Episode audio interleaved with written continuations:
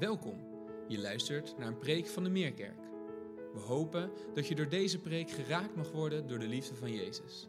En dat je aangemoedigd mag worden om Hem samen met ons te volgen en van Zijn liefde te getuigen.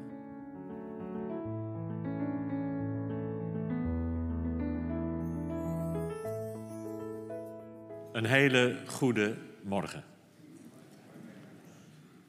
Ja, ietsjes hoger graag. Ja, dank je.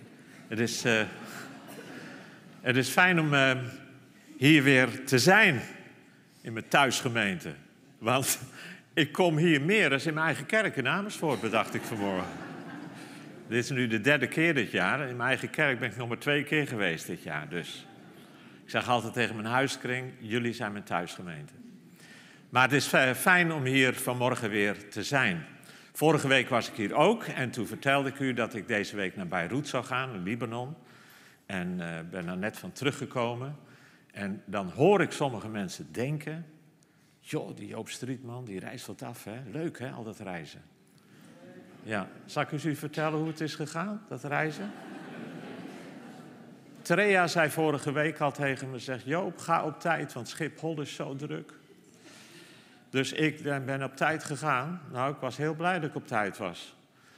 Ik heb ingecheckt en die vrouw die zegt, u moet in die rij gaan staan, maar die begint helemaal daar. Dus ik ben daar in de rij gaan staan. Toen komt er iemand naar me toe en die zegt, nee, is dat een foute rij, je moet in hal 3 zijn. Dus ik ga naar hal 3. Daar heb ik iets gezien, dat heb ik nooit gezien. De hele hal vol met mensen. En dan buiten op straat al in de rij. Ik denk, oh nee, ik denk, daar ga ik niet staan. Ik denk, ik ga terug. Het kan niet zijn dat ze bij Transavia mij in de verkeerde rij laten staan. Dus ik ben teruggegaan naar die andere rij. Gelukkig was dat allemaal goed. Maar ik heb twee uur in de rij gestaan voordat ik bij het vliegtuig was. Toen was ik in Beirut. 16 workshops. Zijn er uiteindelijk 17 geworden. En ik terug. En ik vloog met Transavia, de enige directe vlucht van Amsterdam naar Schiphol. Maar er was één nadeel. Die zouden terugkomen om een half uur na middernacht. Half uur na middernacht. Dus ik had mijn oudste dochter, die woont vlakbij me in Soest. En die is zo lief, die zegt, pap, u belt en dan kom ik u halen. Dus dan zou ik met de trein naar Hilversum. En dan zou ze me in Hilversum komen halen, want er rijden geen bussen meer op die tijd. Maar, ik ben in Beirut, ook op tijd. Daar sta ik ook ruim een uur in rijen om zes controles door te maken. Uiteindelijk ben ik daar, ik zit nog 2,5 uur te wachten voordat het vliegtuig zou komen, want het komt niet. Anderhalf uur vertraging. Dat is allemaal niet zo erg, maar dat betekent wel dat ik niet om half één in de nacht aankom op Schiphol, maar om twee uur. Gaan geen treinen meer naar Hilversum. Dus ik kom aan, ik bel mijn dochter, ik zeg meid, draai hem om en ga maar lekker slapen. Want uh, papa die moet zich hier maar een paar uur vermaken. En dan kom ik s'morgens met de eerste trein. Dus ik heb vier uur daar in stoelen gezeten, zo'n beetje. Kwartier geslapen. En om half zeven in de trein gestapt. Ik kom thuis, ik ben het bed ingedoken, ik heb drie uur geslapen. En zaterdag verder een beetje doorgemaakt. En nou vanmorgen ben ik in de Meerkerk. maar maar leuk hè, al dat reizen. ja. We gaan vanmorgen verder met Malachi.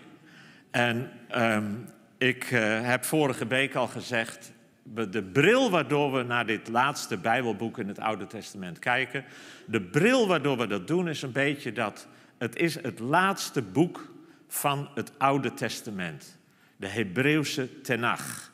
Na Malachi zijn er geen profeten meer geweest van het kaliber van Malachi of Jezaja of Jeremia, schrijvende profeten.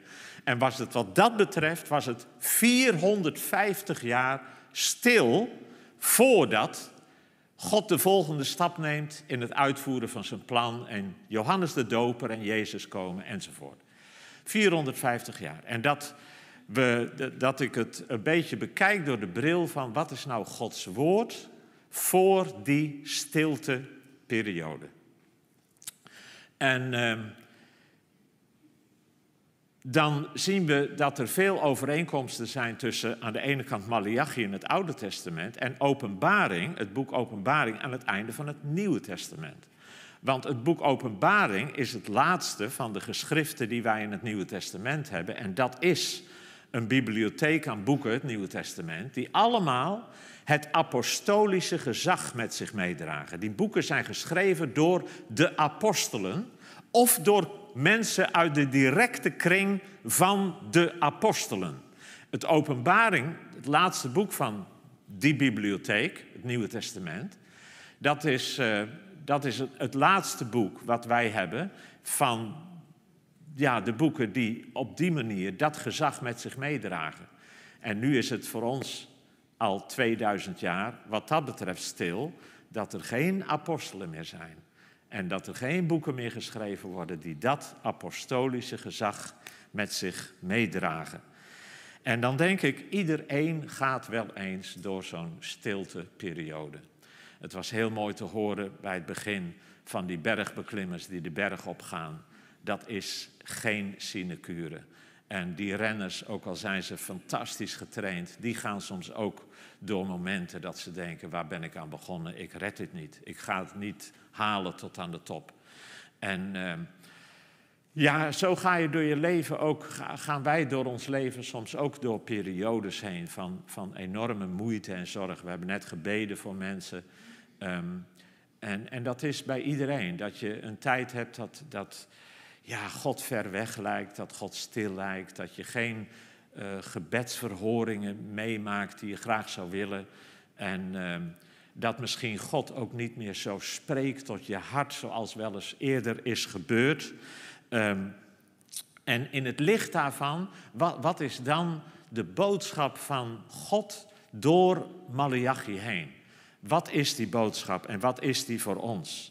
En dan denk ik, iedereen gaat er wel eens doorheen. Ik was van de week in, in Libanon en zit ik met dertig mensen uit de Arabische wereld met een echtpaar te praten over het eten. En dan vraag ik hun, ik zeg, joh, hoe lang zijn jullie getrouwd? Ik zeg, hebben jullie kinderen? Ze zeggen, ja, we, we hebben er twee, maar die zijn bij Jezus. En dan hoor je dat ze twee kinderen verloren hebben, net voor de geboorte. En dan met tranen in hun ogen vertellen ze me dat ze ook graag wel nog een kind zouden willen hebben dat zou mogen leven. En dan denk ik, ja, wat is er een ongelooflijk verdriet. Ik kom thuis en gisteren bel ik een goede vriend van me, die twee maanden geleden zijn vrouw verloren heeft. Plotseling, door een hartstilstand. 67 jaar, ze hebben het avondeten op, ze zakt in elkaar. Ze hebben geen afscheid kunnen nemen. En ik bel hem regelmatig op, dus zaterdag belde ik hem ook op. En toen zegt hij tegen mij, zegt, ja Joop, deze week was heel moeilijk voor me. Dat is een onderdeel van ons leven. We gaan niet alleen maar bergaf, hè, dat is fijn, dat wil iedereen, maar we gaan ook bergop. Het interessante is dat daar vaak zo weinig aandacht voor is en zo weinig, weinig over wordt geschreven. Ik heb zelf, dat weet u, jarenlang betrokken geweest bij trainingen van leidinggevenden in de zending. Als, er worden heel veel boeken geschreven over leiderschap. Heel veel. Komen elke dag nieuwe boeken uit over leiderschap. Als je die boeken leest, dan ontdek je één ding. Of dan ontdek je dat er heel weinig van die boeken schrijven over wat misschien wel het grootste probleem is. En dat is pijn in het leven van een leider. Er is in Australië een organisatie die zijn erop uit om predikanten en voorgangers die geen predikant meer zijn en geen voorganger meer zijn, vanwege de pijn hebben ze gezegd, joh, ik stop ermee. En die hebben 10.000 namen op hun lijstje staan. 10.000. Dat is de werkelijkheid. Pijn in het leven van een leider, pijn in ons leven. We gaan niet alleen maar bergaf, we gaan soms ook bergop. En iedereen gaat er wel eens doorheen. En dan denk ik dat de boodschap van Malachi helpt ons om door zo'n periode heen te gaan. En niet te verdrinken in je pijn, in je verdriet, in je hulpeloosheid. De eerste les hebben we vorige keer gezien. Weet dat God zielsveel van je houdt. En we hebben toen, we hebben toen gelezen die laatste tekst van het boek, waar waar God belooft dat de profeet Elia komt. En dan zegt hij, en dan wordt er gesproken over verzoening. En dan zijn de laatste woorden van het Oude Testament: Anders zou ik het land volledig moeten vernietigen. God wil niet onze vernietiging. Hij wil niet ons verloren gaan. Hij wil ons redden. Hij wil ons behouden. Hij heeft het alleen maar het allerbeste met ons voor. En dan denk ik, soms hè, dan hoor je wel van mensen uit een kerkelijke kring waar je aangepraat wordt dat we zijn zo verloren en het is zo hulpeloos en nou je moet wel echt heel veel geluk hebben. Mag je daar ooit bij horen dat? Dan denk ik dat is niet wat de Bijbel ons schetst. De Bijbel schetst eigenlijk het tegenovergestelde. En dat is dat God die wil ons redden. Met alles wat in hem is, wil hij ons behoud. Hij wil ons redden. Hij wil niet onze veroordeling en onze vernietiging. Hij wil ons redden.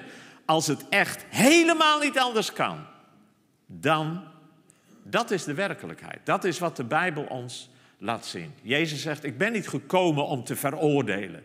Ik ben gekomen om te redden en te behouden.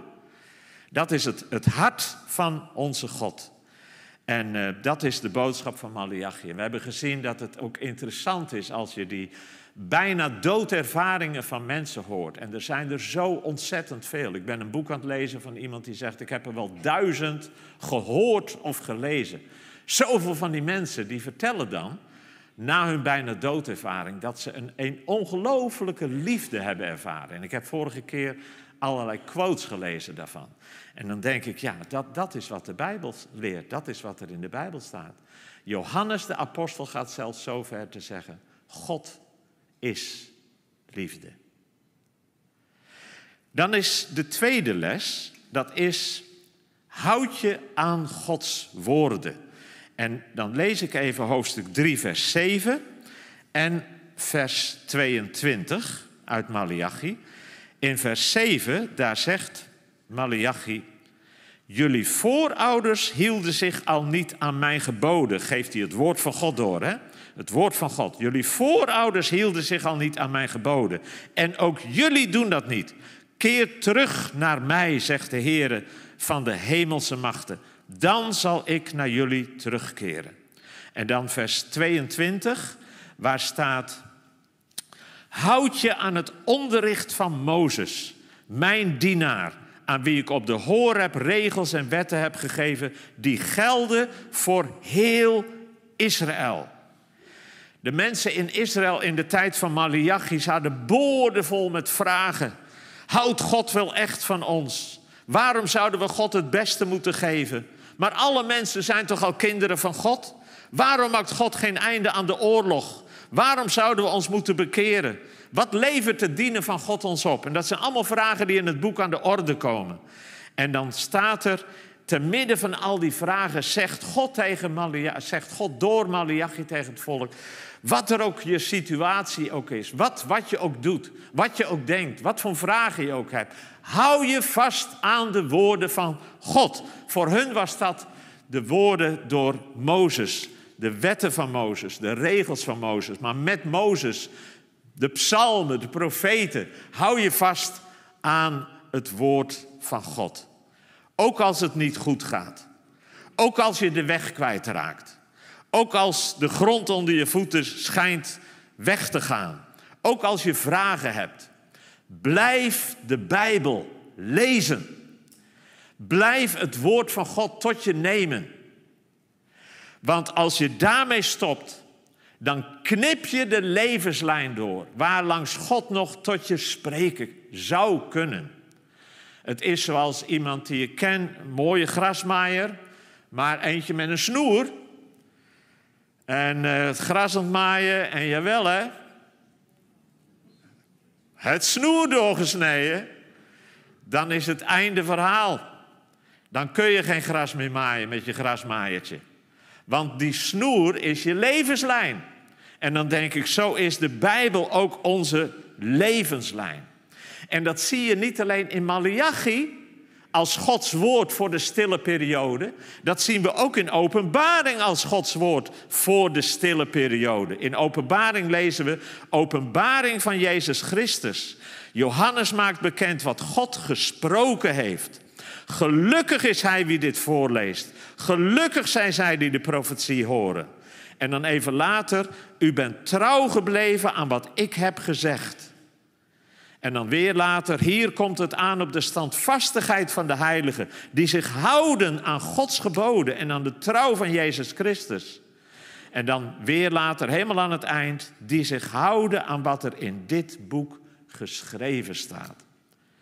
De Bijbel, Gods woord. Gods woord voor de stille periode is: hou je vast aan de woorden van God. En dan zeg je misschien, maar Joop, ik heb daar geen tijd voor. Ik schrik soms van mensen die zeggen dat ze niet de Bijbel lezen, geen tijd hebben. Ik herinner me dat ik ooit in een, in een kerk naar de kansel werd gebracht door de ouderling. En ik heb gepreekt en over het Oude Testament. En na de preek hoor ik de ouderling, de ouderling zeggen tegen anderen: Ja, het wordt tijd dat ik het Oude Testament ook eens lees. Ik denk, ja, dat moet leiding geven aan de kerk. Ja, geen tijd is eigenlijk een heel slap verhaal. Neem één kwartier, één procent van al je tijd in een dag, één procent, een honderdste, is 15 minuten. 15 minuten. En dan denk je misschien, ja, maar de Bijbel, Joop, zoveel begrijp ik er niet in. Geen probleem. Koop de Bijbel in gewone taal. Dan begrijp je het. Dat is een heel eenvoudig verwoorde vertaling van de Bijbel. Het is de laatste, voordat mijn vrouw overleed drie jaar geleden, hadden wij de Bijbel in gewone taal van vrienden gekregen. De laatste keer dat mijn vrouw de Bijbel helemaal doorgelezen heeft, was de Bijbel in gewone taal. En ik heb hem daarna ook helemaal doorgelezen. En ik vond het interessant welke teksten ze had onderstreept. Als het ware om mij nog eventjes mee te geven. Maar de Bijbel in gewone taal is ontzettend leuk om te lezen, makkelijk te begrijpen. Dus als je zegt, ja, ik begrijp het niet, is ook geen excuus. Koop de Bijbel in gewone taal. En dan ga je het echt begrijpen, geen probleem. Wil je soms eens wat meer je verdiepen in bepaalde teksten? Koop dan de HSV Studiebijbel. De HSV, de herziene statenvertaling Studiebijbel. Dat is een hele toegankelijke verklaring van de tekst voor gewone Bijbellezers zoals jij en ik. Ik ben geen theoloog. Ik vind het heerlijk om die HSV te gebruiken. En dan soms teksten dat je denkt: hé, hey, wat zou dat betekenen? En dan is de, de, de, de Bijbel en dan onderaan allemaal voetnoten waarin toelichtingen worden gegeven om de tekst in de Bijbel te begrijpen en te verstaan. En als je zegt: joh, ik heb geen tijd, maar ik zit veel in de auto. Nou, dan moet je de, de, de, de U-version downloaden op je telefoon. En dan kun je, als je een beetje een slimme auto hebt, dat allemaal zo op je systeem afspelen. En ik ken mensen die zo de hele Bijbel door laten voorlezen terwijl ze in de auto zitten. Dus het, het kan allemaal. Het kan allemaal. Maar doe het alsjeblieft. Dat is wat Malachi zegt. Hou je vast aan de woorden van God. Als je dat niet doet, dan knip je de levenslijn door, waardoor God nog mogelijk tegen je zou kunnen spreken. En dan is het mogelijk dat je gaat verdrinken in ongeloof, in zonde, in vragen. De derde les van Malachi is les 3. Wees je bewust van je taak. In Malachi 3, vers 10, daar staat, ik lees vers 10 tot 12. Hij zegt, stel me maar eens op de proef, zegt de Heer van de hemelse machten. Breng alle tienden naar mijn voorraadkamer, zodat er voedsel in mijn tempel is. En zie dan of ik niet de sluizen van de hemel voor jullie open en zegen in overvloed over jullie land laat neerdelen, neerdalen. Dit is de oud-testamentische voorspoedtheologie. Die voorspoedtheologie is oud-testamentisch voor Israël. Jezus aan zijn volgelingen zegt hele andere dingen. Die zegt meer dingen als van neem je kruis op en volg mij. En verblijd je als ze jullie haten om mijn naams wil. Maar dit is de oud-testamentische voorspoedtheologie. Theologie. Ik zal de springhaan onschadelijk maken, zodat hij de opbrengst van de aarde niet meer kan verwoesten, de duiventros niet meer kan verdorren in de wijngaarden, zegt de Heer van de hemelse machten. En dan, vers 12, alle volken zullen jullie gelukkig prijzen, want jullie zullen wonen in een heerlijk land, zegt de Heer van de hemelse machten. Israël is er niet voor zichzelf. Wij zijn er niet alleen maar voor onszelf. Wij hebben een taak als getuigenis voor de mensen om ons heen. Dus Israël, doe nou wat God van je vraagt. En als je doet wat God van je vraagt, ervaar dan hoe God je zal zegenen. En ga dan zien hoe de mensen om je heen zullen zeggen: Ah, wat een God hebben zij. Dat is de bedoeling. Maar die bedoeling is er ook voor ons. Wij leven niet alleen maar voor onszelf, wij leven ook voor mensen om ons heen. Als wij niet leven zoals God het van ons wil, zoals Hij het met ons voor heeft, doen we niet alleen onszelf tekort, wij doen ook de mensen tekort voor wie God ons als een schakel in hun leven zou willen gebruiken. Misschien je eigen vrouw, misschien je eigen man, misschien je eigen kind, misschien je vader of je moeder, je buurman, je collega, mensen dichtbij, mensen ver weg. God wil ons gebruiken. Wij hebben een taak, wij hebben een roeping. We zijn er niet alleen maar voor onszelf, dat is wat hier staat. Gods woord voor deze stille periode. Wees je bewust van het feit dat je een taak hebt, een roeping hebt. Dan de vierde les. Leef met het einde in gedachten. Hoofdstuk 4, vers 23. Voordat de dag van de Heer aanbreekt, die groot is en ontzagwekkend, stuur ik jullie eerst de profeet Elia. Israël, besef toch dat je onderweg bent. Onderweg bent naar de dag des Heren. En ik heb het vorige week al gezegd dat het boek eindigt met zes verwijzingen naar deze grote dag. Wie zal die dag kunnen doorstaan? Wie zal overeind blijven wanneer hij verschijnt? Staat er in hoofdstuk 3, vers 2. En dan in vers 17.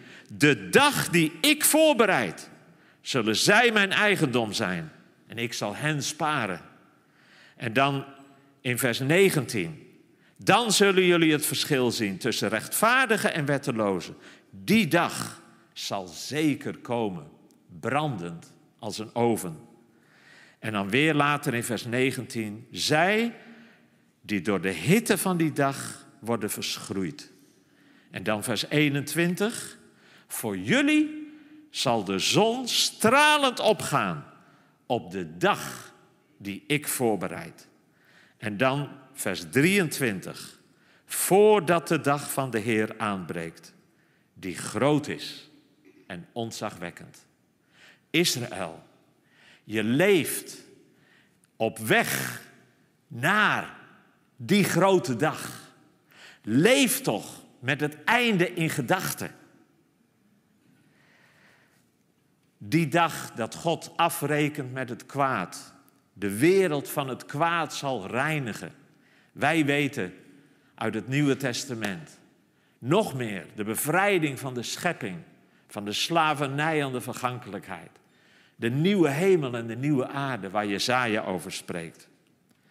Openbaring, het laatste boek van het Nieuwe Testament, geeft ons ook die boodschap. Openbaring gaat over de toekomst. Allerlei dingen. De oordelen die over de wereld zullen komen. De zegels die verbroken zullen worden. De bazuinen die zullen klinken. De weeën die over de wereld gaan komen. En dan de prachtige belofte. Zoals God die geeft helemaal aan het einde. God zal alle tranen uit hun ogen wissen. En dan, nu begint de heerschappij van onze Heer over de wereld en die van zijn Messias. En dan weer later de bruiloft van het Lam. En weer later de nieuwe hemel en de nieuwe aarde. En dan helemaal aan het einde, drie keer Jezus woord, zie, ik kom Ook wij leven. Wij worden opgeroepen om te leven met het einde in gedachten. Als je nu soms door een tijd heen gaat van stilte, van moeite, van zorgen. God lijkt zo ver weg. Het, je ervaart zo weinig dat God echt spreekt tot je hart. Het is een tijd van stilte. Het is een tijd van afzien misschien. Het is een tijd van maar doorgaan in vertrouwen. Maar niet dat je het zoveel merkt, niet dat je zoveel ervaart. Dan zegt God ook tegen ons: joh, hou het einde in gedachten. Leef met het einde voor ogen. Er is een opmerkelijke overeenkomst tussen Malachi en openbaring. In Malachi staat in hoofdstuk 1, vers 8. Ehm, ik lees het eventjes, hoofdstuk 1, vers 8. Daar staat, als jullie nou met een blind offerdier aankomen, dan zeggen jullie, wat geeft dat nou? En ook als jullie met een kreupel of een ziek dier aankomen, dan zeggen jullie, maar dat geeft toch niks? Bied, dat de, de gouverneur zo'n dier maar eens aan. En zie of hij er tevreden mee is. En of hij jullie goed gezind zal blijven, zegt de Heer, de, hemelse, de Heer van de hemelse machten. Met andere woorden, doe ik wat verkeerd? Nee? Ja, ik doe wel wat verkeerd. Ja. Um, sorry, voor het, uh, sorry voor het ongemak. Ik, uh, je leest hier dat, dat Israël dus met allemaal kreupele dieren komen om die als offerdier aan te bieden. En dat uh, de profeet, het woord van God tot door Malachi is van nou, dat moet je eens doen met de gouverneur van het land. Dan moet je kijken wat, wat er dan gebeurt. En dat doen jullie wel met mij. En de oproep is om, om geen half zachte godsdienst te, te, te beoefenen. Maar om, om, om het beste aan God te geven. En om er echt helemaal voor te gaan. En dan denk ik aan openbaring, waar staat: Was u maar koud of warm. Maar omdat u lauw bent in plaats van warm of koud, zal ik u uitspuwen, zegt Jezus. Breek toch met het leven dat u nu leidt. En dan is er de oproep om wakker te blijven. Dan is er de oproep om er helemaal voor te blijven gaan. En dat zie je in Malachi, dat zie je ook in Openbaring.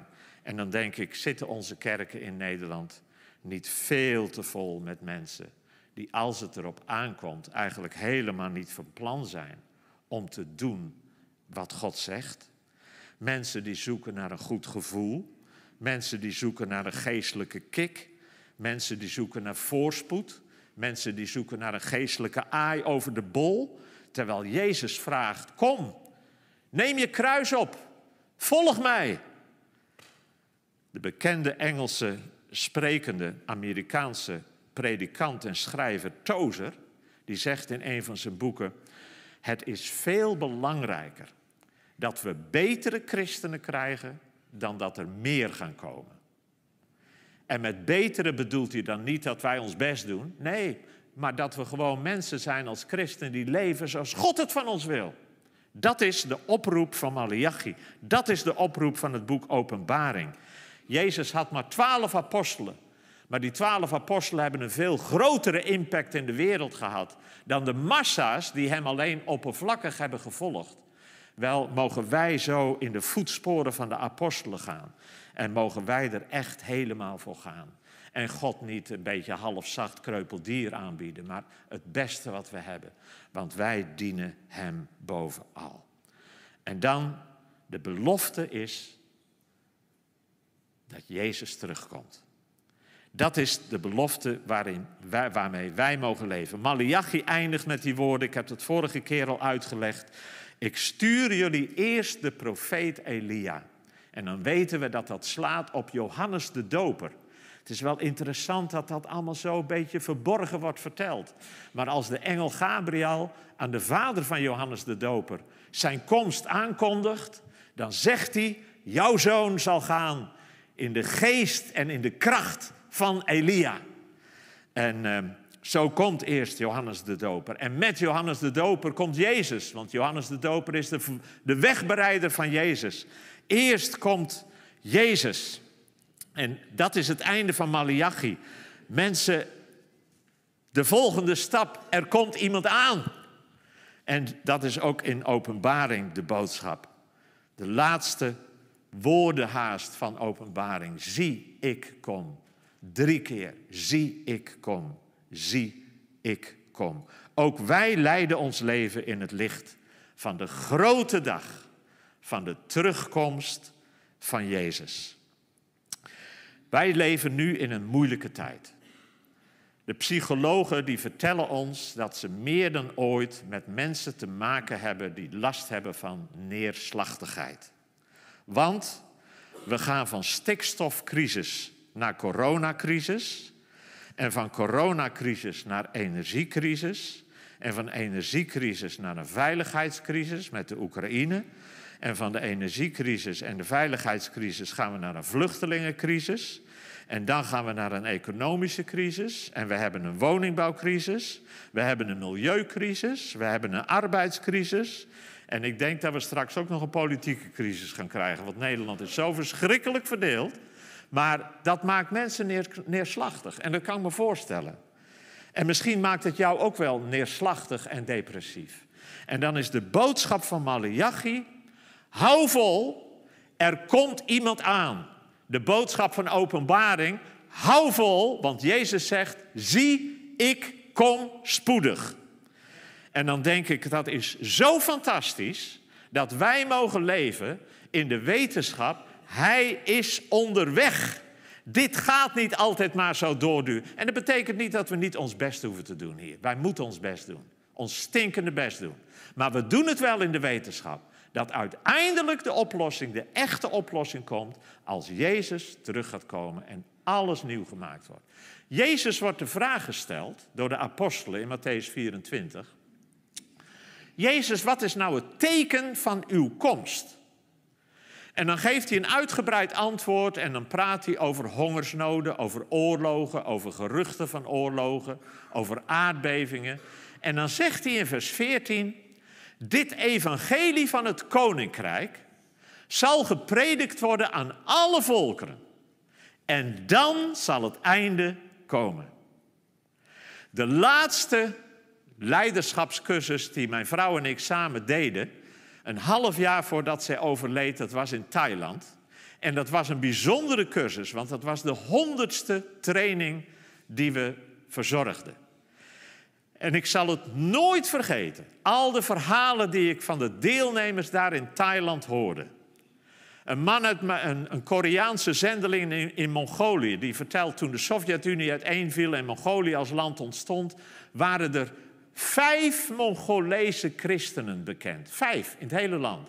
Hij zegt, vandaag zijn er meer dan 500 kerken en het aantal groeit snel. Hebben jullie niet gehoord van de opwekking in het zuiden van Mongolië? Hadden we niks van gehoord. Want het NOS-journaal vergeet het te vermelden. Dan hoor je van mensen uit China. Toen de Volksrepubliek China ontstond, waren er een paar miljoen christenen in China. Nu zijn er meer dan 100 miljoen christenen in China. Er zijn meer christenen in China dan leden van de Communistische Partij. Ja, als ik dat hoor, dan zeg ik halleluja. Maar goed. Dat is echt heel bijzonder. Dan was er een, een OMF-echtpaar die praat met ons. En, en haast met, met betraande ogen zeggen ze: Joop en Annie, het is. De hele wereldwijde kerk heeft jaren gebeden voor het ijzeren gordijn dat dat naar beneden zou gaan. En voor het communisme, dat daar God zijn volk zou sterken. Dan moet je eens kijken wat daar gebeurd is. En nou jarenlang is de kerk aan het bidden voor de moslimwereld. Maar dan moet je eens kijken wat er in de moslimwereld allemaal aan de gang is. De snelst groeiende kerk tegenwoordig in de wereld is de Iraanse kerk. De Iraanse kerk. De Ayatollahs, ja. Er waren 40 jaar geleden 500 Iraanse christenen met een moslimachtergrond. 500. Nu ben je 40 jaar verder het aantal Iraanse christenen is waarschijnlijk de 1 miljoen gepasseerd. Halleluja. Precies. Maar toen zeiden ze tegen ons: het wordt tijd dat de wereldwijde kerk eens gaat bidden voor de, voor de boeddhistische wereld. Hier in Thailand. Het is zo moeilijk. Wij hebben nooit iets bijzonders meegemaakt eh, als een bijzondere opwekking. Maar toen vertelden ze wel dat er waren nu wel mooie dingen aan de gang met een, een christen-Thaise zakenman. En die had een manier om het evangelie uit te leggen dat die boeddhistische Thaise mensen het begrepen en dat kwartje viel. Toen waren we later thuis in Nederland, toen lazen we in de krant, in het, in het ND, dat daar in Thailand een doopdienst was gehouden met 70 Thaise boeddhisten in één dienst die zich lieten dopen. En dat was nooit eerder in Thailand gebeurd. Maar nou komt het. Later kreeg ik een filmpje van die zendelingen. Een filmpje waarop getoond wordt dat in één dienst anderhalf duizend Thaise boeddhisten zich laten dopen omdat ze Jezus willen volgen. Nou, er zijn dagen in de Meerkerk dat u dat niet meemaakt. Wat bijzonder, wat bijzonder. En er waren zeven deelnemers uit Nepal. In Nepal werd de allereerste kerk gebouwd in 1952. Het was het enige Hindoe-koninkrijk op aarde. De eerste kerkje werd gebouwd, klein gebouwtje, werd gebouwd in 1952. Nu vandaag zijn er meer dan 1 miljoen Nepalese volgelingen van Jezus. Precies. Jezus zegt op de vraag: wat is het teken van uw komst? Dit evangelie zal gepredikt worden aan alle volkeren. En dan zal het einde komen. Ik heb wel eens verteld dat ik Corrie ten Boom ooit thuis bezocht heb. En dat ik haar vroeg. Mevrouw ten Boom gelooft, ik was dan 25. Gelooft u dat ik in mijn generatie het meemaken dat Jezus terug gaat komen? Ze ontplofte bijna. Ze keek me aan. Ze zegt, jonge man, hoe kun jij de Bijbel lezen? En hoe kun je die naast de krant leggen? En er niet van overtuigd zijn? Natuurlijk, Jezus gaat snel terugkomen. Ik heb mijn kinderen altijd verteld, ik geloof dat zij gelijk had. Maar dan zeg ik er nu bij, moet wel opschieten, want Annie is er al niet meer. Maar als je, de, als je naar de feiten kijkt, dan zeg je ja, mensen, wij leven nu in zo'n bijzondere tijd. En als het aankomt op de verkondiging van het evangelie, ik kan u er nog meer, veel meer over vertellen. Vertalen van de Bijbel, de Jezusfilm, die nou zowat in 2000 talen in de wereld door mensen bekeken kan worden. Er gebeurt zo ontzettend veel in de wereld, dat ik denk, ja, het kan niet lang meer duren. Maar hoe lang het ook zal zijn, wij leven in de wetenschap. En wij gaan soms door een stille tijd heen, waar misschien God ver weg lijkt. Waar misschien we niet de gebeden verhoord zien die we graag zouden willen. Waar we niet God ervaren zoals we dat eerder misschien wel ervaren hebben. Soms ga je door zo'n tijd heen. Dan is de boodschap van Malachi. Hou vol, want iemand is onderweg. Dus daarom laat je niet in slaap sussen. Malachi roept op om toegewijd God te dienen en voor Hem te leven. Laat je niet in slaap sussen. Dat is onze neiging. Dat gaat vanzelf. Afkoelen, in slaap vallen. Denken van ja, maar iedereen doet het toch zo? Besef dat God zielsveel van je houdt. Besef dat God zielsveel van je houdt. Besef dat je een taak hebt. Je leeft niet alleen maar voor jezelf. En hou je vast aan Gods woord. En weet, de dag gaat komen. Zullen we samen bidden?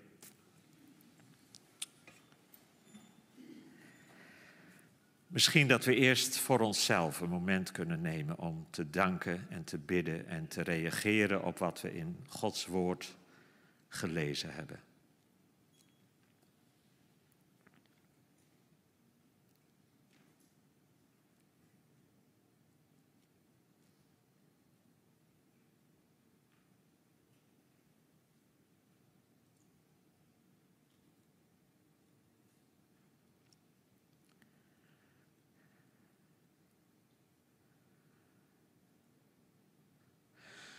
Vader in de hemel, vorige keer hebben we al gebeden, vorige week, dat het besef ons nooit zou verlaten dat u gek bent op ons. Dat u zielsveel van ons houdt. En nou bidden we dat opnieuw vanmorgen. Dit is uw woord voor ons. Ook als we soms een stille periode in ons leven meemaken. Heer, we bidden ook dat u ons helpt om bij uw woord te blijven, wat het ons ook kost. Uw woord te kennen, het toe te passen. Bevrijd ons, Heer, van onze luiheid om daarin te investeren. We willen geen baby's blijven die van kerkdienst naar kerkdienst gaan om steeds met een theelepeltje gevoed te worden. Wij willen graag wandelen met u. Wij willen leren van u. En daarin ook uw woord kennen, overdenken, toepassen in ons leven. Help ons, Heer, te beseffen dat u ook voor ons een taak hebt. Dat we niet alleen maar voor onszelf leven. Bevrijd ons van onze ik-gerichtheid. En doe ons er naar verlangen een zegen te zijn voor de mensen om ons heen. En dank u, Jezus. Doe u ons beseffen, elke dag opnieuw, u bent naar ons onderweg.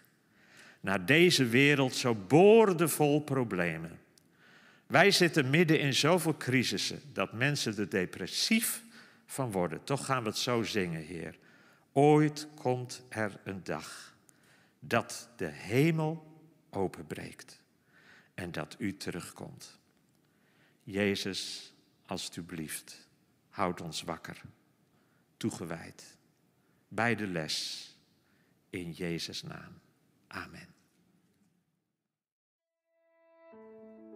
Fijn dat je hebt geluisterd. Voor meer informatie ga naar www.meerkerk.nl.